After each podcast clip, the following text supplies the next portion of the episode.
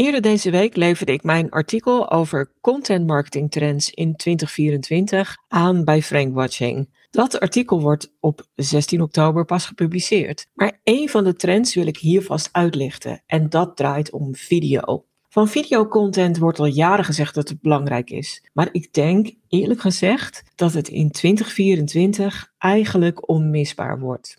Daarom geef ik in deze aflevering van de 100% Expert podcast zeven manieren om succes te boeken met video. Inclusief manieren die je kunt toepassen als je camera schil bent of denkt dat het te veel technisch gedoe is. Mijn naam is Linda Krijns en als contentstratege help ik kennisprofessionals en organisaties om hun expertise beter vindbaar en zichtbaar te maken.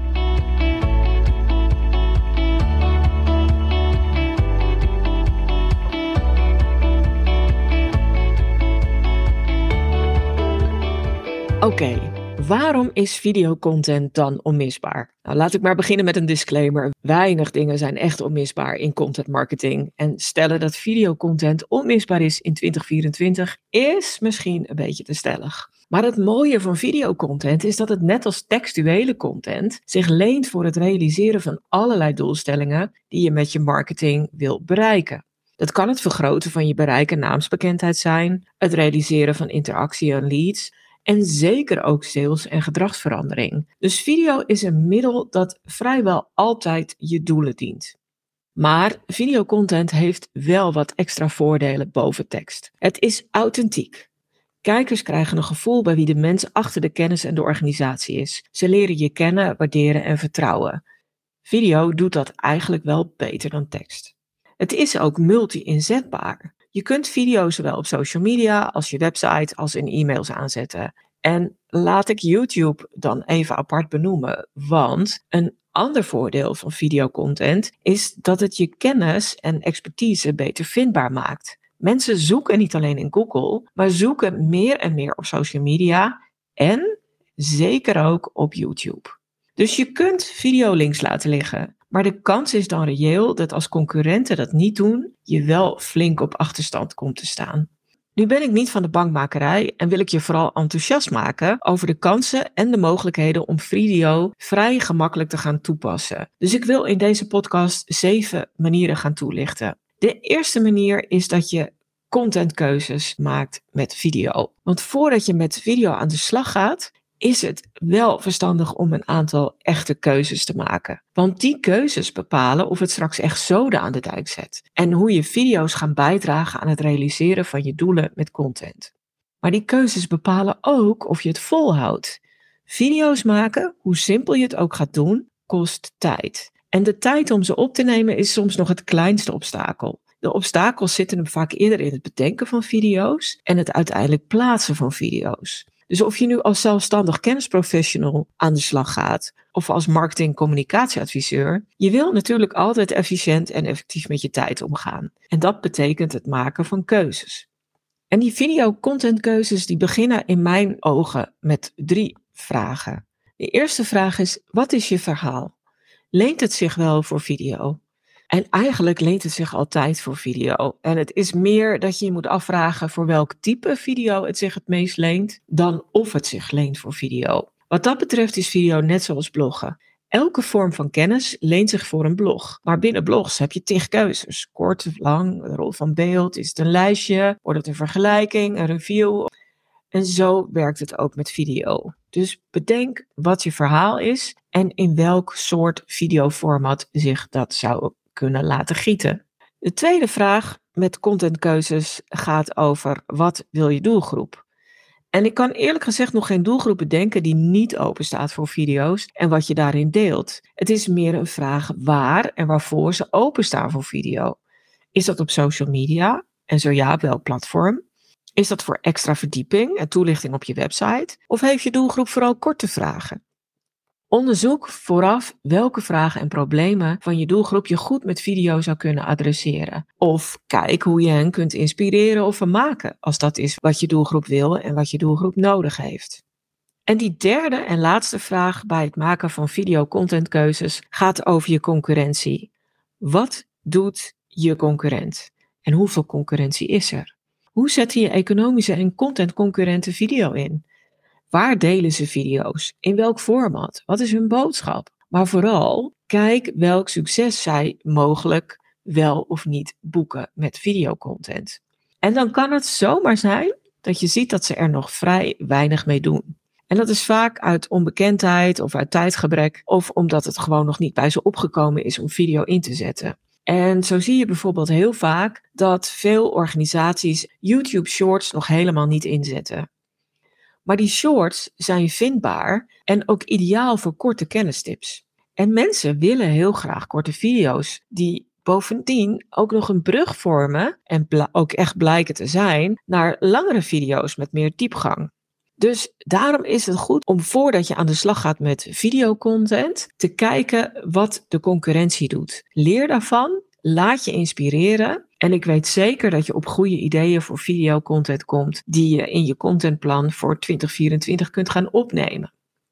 Dus die contentkeuzes is een eerste manier om echt slim om te gaan met videocontent. De tweede manier die ik je wil aanreiken is dat je je videoformat, althans het basisformat, met zorg gaat uitkiezen. Want je hebt de keus uit drie verschillende basisformats. Je kunt kiezen voor staand, voor liggend of voor vierkante video's. En nu kun je een staande of een liggende video vrijwel altijd omzetten naar een vierkante versie. Dus die laat ik hier voor het gemak even buiten beschouwing.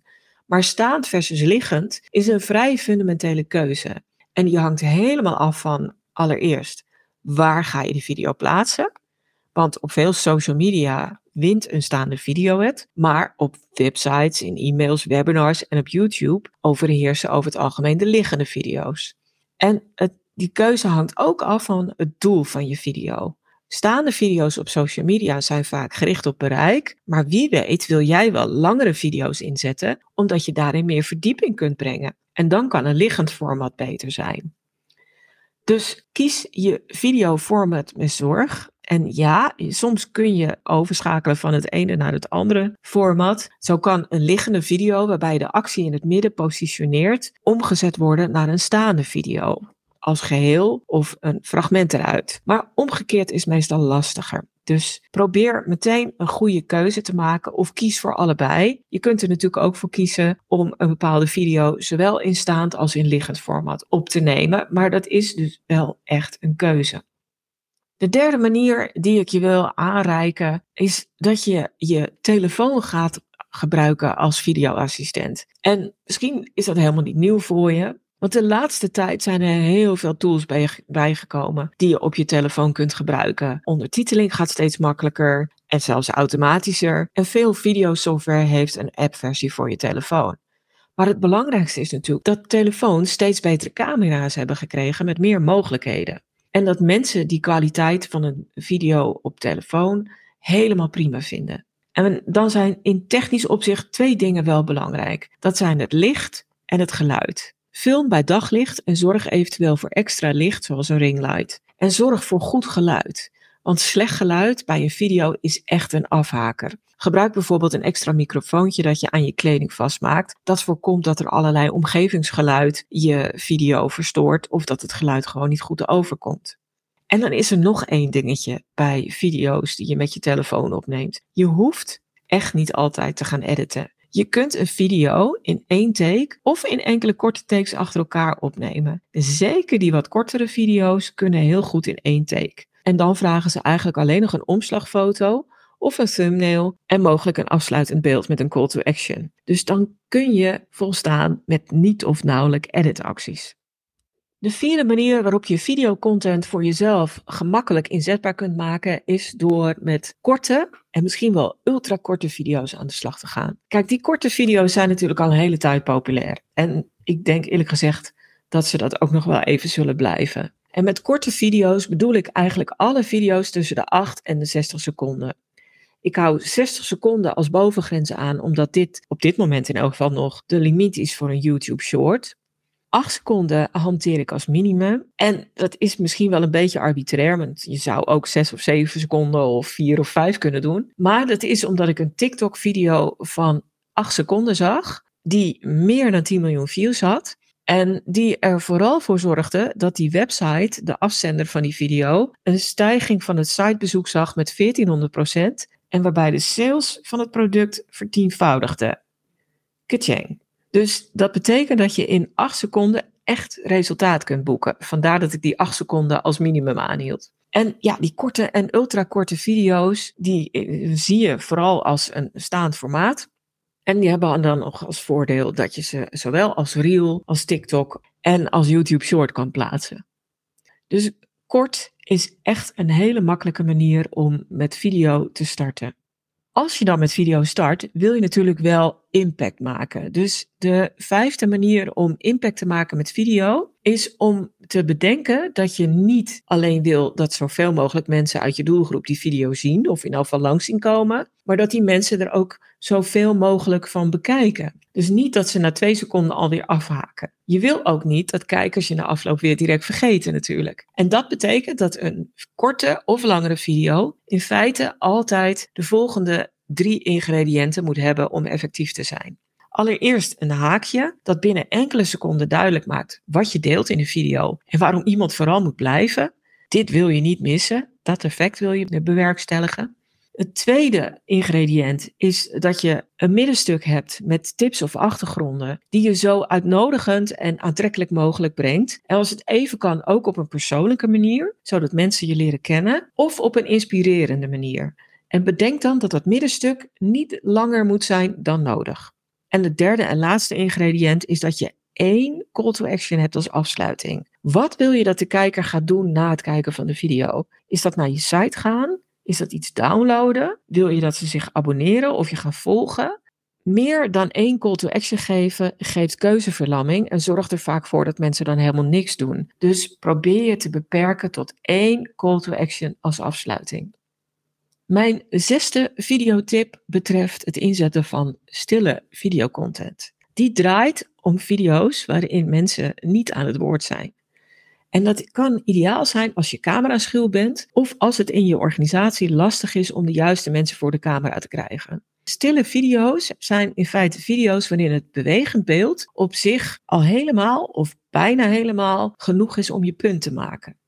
En die beelden die vul je dan aan met effecten en met korte tekstjes, zodat je toch een bepaalde boodschap kunt overdragen. En bij een stille video kun je dan bijvoorbeeld denken aan een serie foto's of visuals die je animeert tot video. Maar het kan ook een carousel zijn die je maakt in Canva en die je bijvoorbeeld als carousel deelt op Insta of op LinkedIn. Die kun je dan ook exporteren als videobestand en dus op meer plekken delen. En je kunt ook denken aan een aantal videoshots die je achter elkaar plakt waarbij je hele korte tekstjes toevoegt. En dat kunnen shots van omgevingen zijn, van mensen aan het werk of van evenementen of gebeurtenissen. En ook met die stille video's kun je heel goed kennis overdragen, mits je elke kennistip maar heel kort en bondig maakt. Een stille video vind ik wat minder geschikt om echt lang te maken. Dus probeer ze, als dit je keuze is, vooral kort te houden. En de zevende en laatste manier om extra veel te bereiken met video is dat je gaat hergebruiken. En bij mijn tweede tip over het startformat voelde je misschien al hangen. En uh, ik gaf net natuurlijk ook al aan bij die stille videocontent dat je een carousel opnieuw kunt inzetten als een video. Maar kijk altijd goed hoe je een video kunt hergebruiken. Of zoals bij die carousel, start andersom en kijk hoe je van andere content een video kan maken. En behalve die carousel kan dat ook zijn dat je een element uit een blog haalt, wat je inzet of uitlicht als video. Of dat je de kern van een blogartikel samenvat in een wat langere video. Maak je een video, dan is het heel slim om die op meerdere kanalen in te zetten.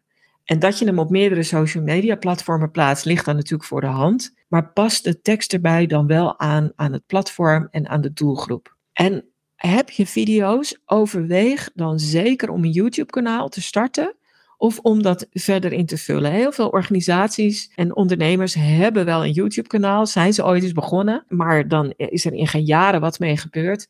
En als je aan de slag gaat met video, is dat een hele mooie manier om dat YouTube-kanaal gaandeweg meer in te vullen en zo ook gaandeweg daar meer abonnees en kijkers voor te trekken.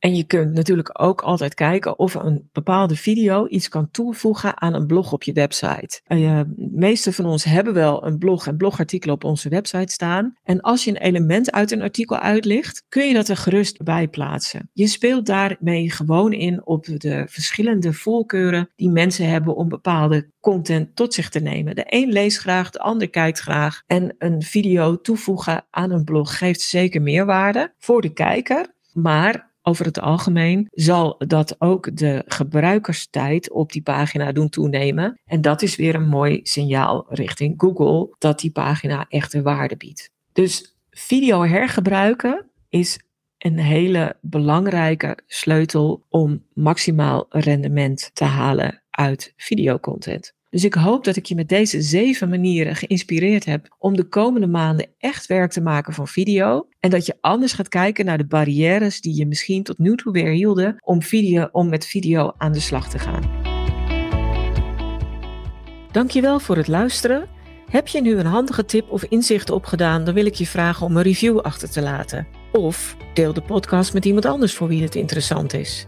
En wil je meer weten? Op mijn website vind je een gratis kennisbank met checklists, tools, video's en stappenplannen over content, content marketing, maar vooral over het zichtbaar en vindbaar maken van je expertise.